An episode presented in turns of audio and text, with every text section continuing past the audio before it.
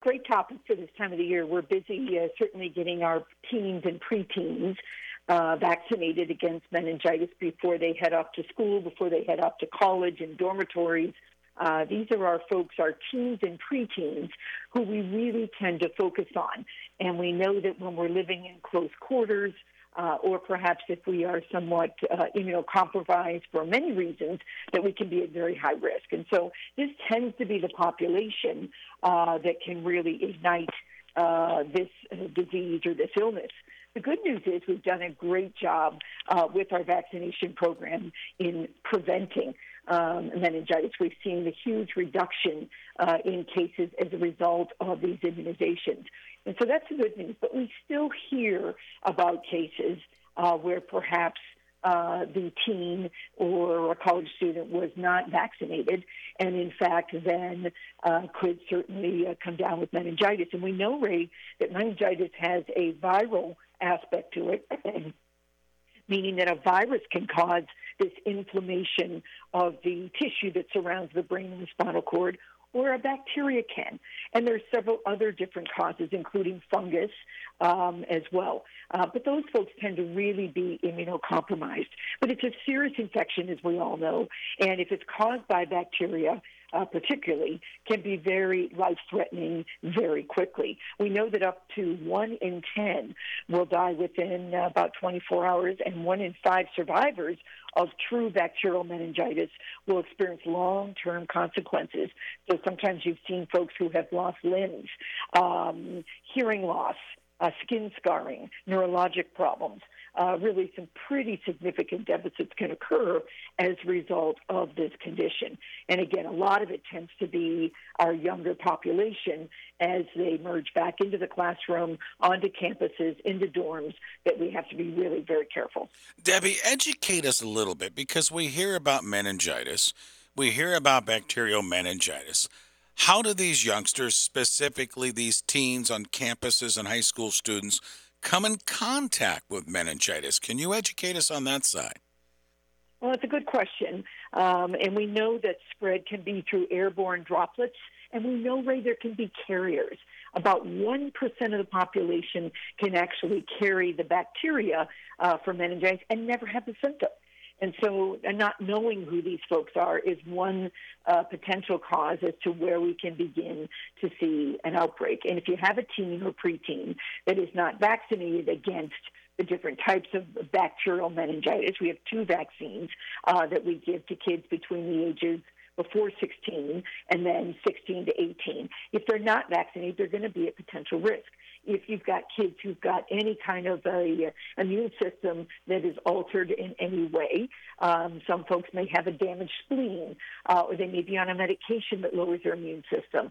Um, you know, there are many different types of folks that might be somewhat vulnerable, and you get the carrier into that group, um, and that's where sometimes we can certainly see this. Um, and so, really, pretty easy to have this pop up in a population. And if somebody's not vaccinated, they certainly are vulnerable. Dr. Debbie Plate with us from Cleveland Clinic, Akron General. I've heard in regards to meningitis, massive headaches, spiking fever.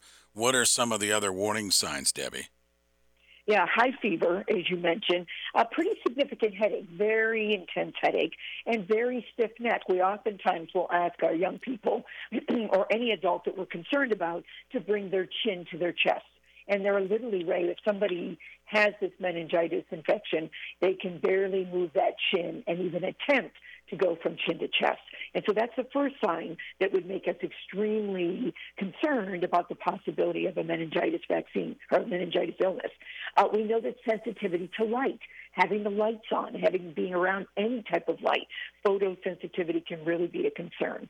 Uh, nausea, vomiting, uh, confusion. Some of these kids can get extremely confused, altered state, drowsy. Um, we can even see seizures. And at times you'll see a rash that can be present with this illness, uh, but not as prevalent as the, the high fever, severe headaches, and stiff neck. Uh, Debbie, let me ask you this. If our parents, guardians, grandparents see this in their teens, do they quickly get to the ER, doctor, hospital, and such? Is, is time of the essence here? Yeah, good question. And time is certainly of the essence until we figure out if this is viral versus bacterial. So this is more of an emergency room assessment. Um, certainly, uh, calling your primary care provider, calling your pediatrician, having a conversation quickly, and then making that decision to get them typically to pretty urgent uh, or emergent care. Uh, oftentimes, this will include a lumbar puncture or a spinal tap uh, where they will send that off for, for culture, uh, looking for the bacteria that could be causing the inflammation uh, through the spinal cord or around the spinal cord in the brain. Um, so that spinal tap can be extremely uh, for this. But this is an emergent concern right to the emergency room and perhaps a phone call on the way.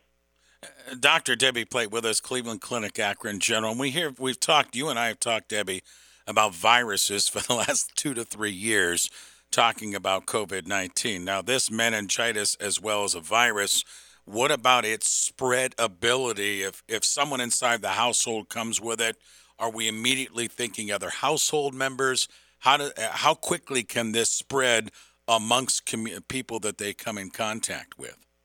Yeah, great question. And it certainly can. Uh, as we mentioned, with it being spread by airborne droplets, coughing, sneezing, sharing a drink. Uh, it's why we often tell our teens if they're playing football, soccer, uh, volleyball, lacrosse, do not share uh, your Gatorade, your water, things along those lines because of the potential spread for this. Uh, certainly close uh, contact, intimate relationships, living in close quarters, all ways uh, to be able to potentially uh, spread this. We know, Ray, that if we in fact diagnose a bacterial uh, infection for meningitis, oftentimes we are prophylaxing or treating uh, the uh, family members or those that have been close to them. This infection can be that serious. And so it is something that we take very, very seriously. Um, and sometimes we will treat them with the antibiotic and the antiviral until the results come back. And so there's oftentimes what we call an empiric treatment where they're treated very quickly uh, we, because time is of the essence. And so oftentimes we are then retracting perhaps the medication if in fact it's not needed. But this is uh, certainly serious stuff. The immunizations work. Um, it's important to protect these young people. Um, and some of us as adults can be vulnerable to this. You know, adults that perhaps, as I mentioned, may not have a spleen because of a trauma previously in their lives, HIV positive, some of our folks that are on these biologics, uh, for instance, for psoriasis, lupus, rheumatoid. These are all folks who can be vulnerable uh, to infections that normally we might be able to ward off. And as I mentioned, uh, we know that there are carriers, a very, very small percent of carriers out there uh, who potentially can be dangerous to others and they don't even know who they are. Debbie, most times a, a lot of pediatricians are on top of this and they'll make sure they remind you when you bring your teens in and such for their checkups and their physicals about their immunization and such. But for parents that so busy and everything and running around and economically and such, this is important to make sure the immunization with meningitis and, and, and all your updated shots are taken care of because, as you said, this is really a dangerous situation here with meningitis. Yeah, that's right, Ray. And the good news is that most of these vaccinations are covered for our young people. And so, really, um, there is no excuse not to get protection against this very, very significant uh, um, disease in our teens and preteens uh, so that we can really hope to see minimal cases. And we've seen a reduction in these cases, dramatic reduction as a result of these vaccines. Uh, but for those who choose not to vaccinate, these are folks that are extremely vulnerable and really important to educate have a conversation. Uh, I mentioned to you that there are two vaccines, and both of those vaccines in our teens and preteens are sets of two. So you give one and you return within a few weeks to get the second one. So really important to get into those well checks that you and I talk about to make sure that we cover uh, these types of things so that these kids are safe as they're playing their sports or as they're heading, uh, perhaps heading off to housing where they're going to live with others um, and, and certainly into the classroom.